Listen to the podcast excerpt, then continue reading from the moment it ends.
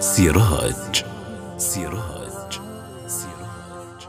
في سبيل الوصول إلى حياة أكثر معنى والابتعاد عن الحياة المادية الخالصة والانتقال إلى خانة الناس الفاعلة والباذلة تكثر الطرق والوسائل. وأنا هنا بيدي سراج لأسلط الضوء على أحد الطرق الأكثر أهمية للوصول لهذه المعاني السامية والنبيلة. أهلا وحياكم في سراج.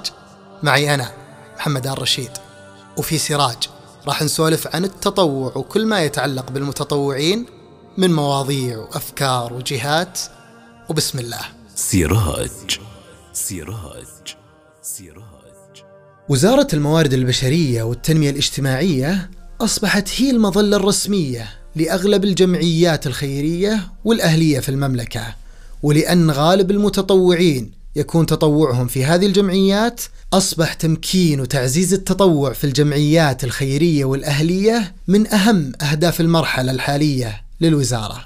وبالفعل فقد كانت الجهود المبذولة جبارة والإجراءات التطويرية فاعلة بشكل كبير ولعل أهم أمرين سعت الوزارة لتمكين التطوع من خلالهم هو تدشين البوابة الوطنية للتطوع وتأسيس وحدات تطوعية رسمية ومعتمدة في الجمعيات الخيرية والأهلية. واليوم راح نتكلم عن فكرة تأسيس وحدات التطوع في المنظمات غير الربحية.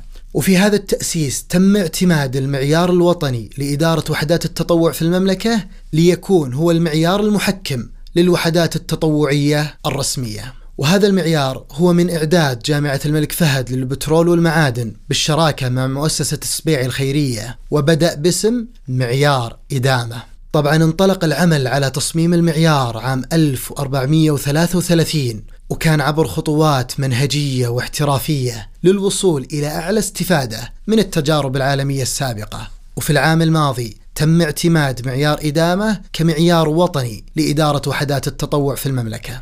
ونقدر نقول إن المعيار الوطني هو معيار لطريقة إدارة التطوع في المنظمات.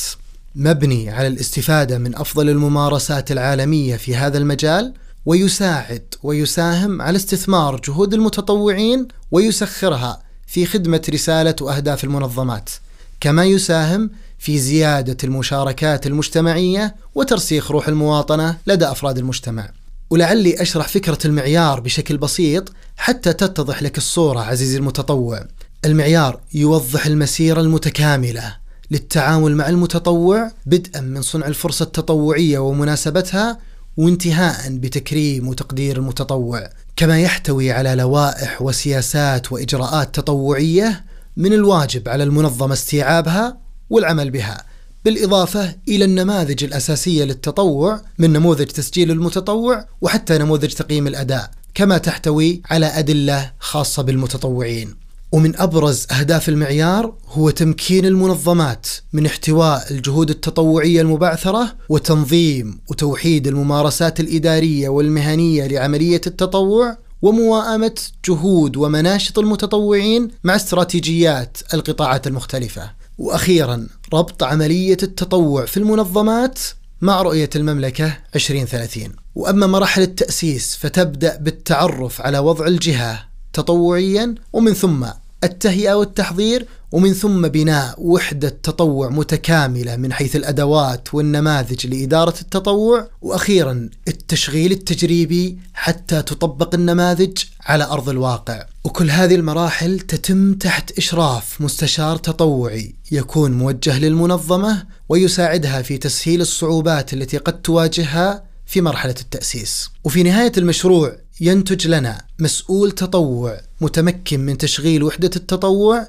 بالإضافة إلى نماذج وأدلة متكاملة لتشغيل كيان التطوع وأخيرا أدوات عملية لتحقيق ممارسات المعيار. لنصل إلى وحدة تطوع متكاملة قادرة على إدارة عملية التطوع داخل المنظمة. والسبب من تعريفك على كل هذه الجهود عزيزي المتطوع هو إشعارك بكمية الجهود المبذولة لتسهيل تطوعك وجعله أكثر فاعلية وحفظا لحقوقك ولم يبقى سوى أن تبذل جهدك في الرفع من أعمالك التطوعية وتجويدها. وأخيرا وكما هي العادة تذكروا إن التطوع لا توجد له بداية. التطوع يولد مع الإنسان. ألقاكم في حلقة قادمة بإذن الله من سراج في رعاية الله. سراج. سراج.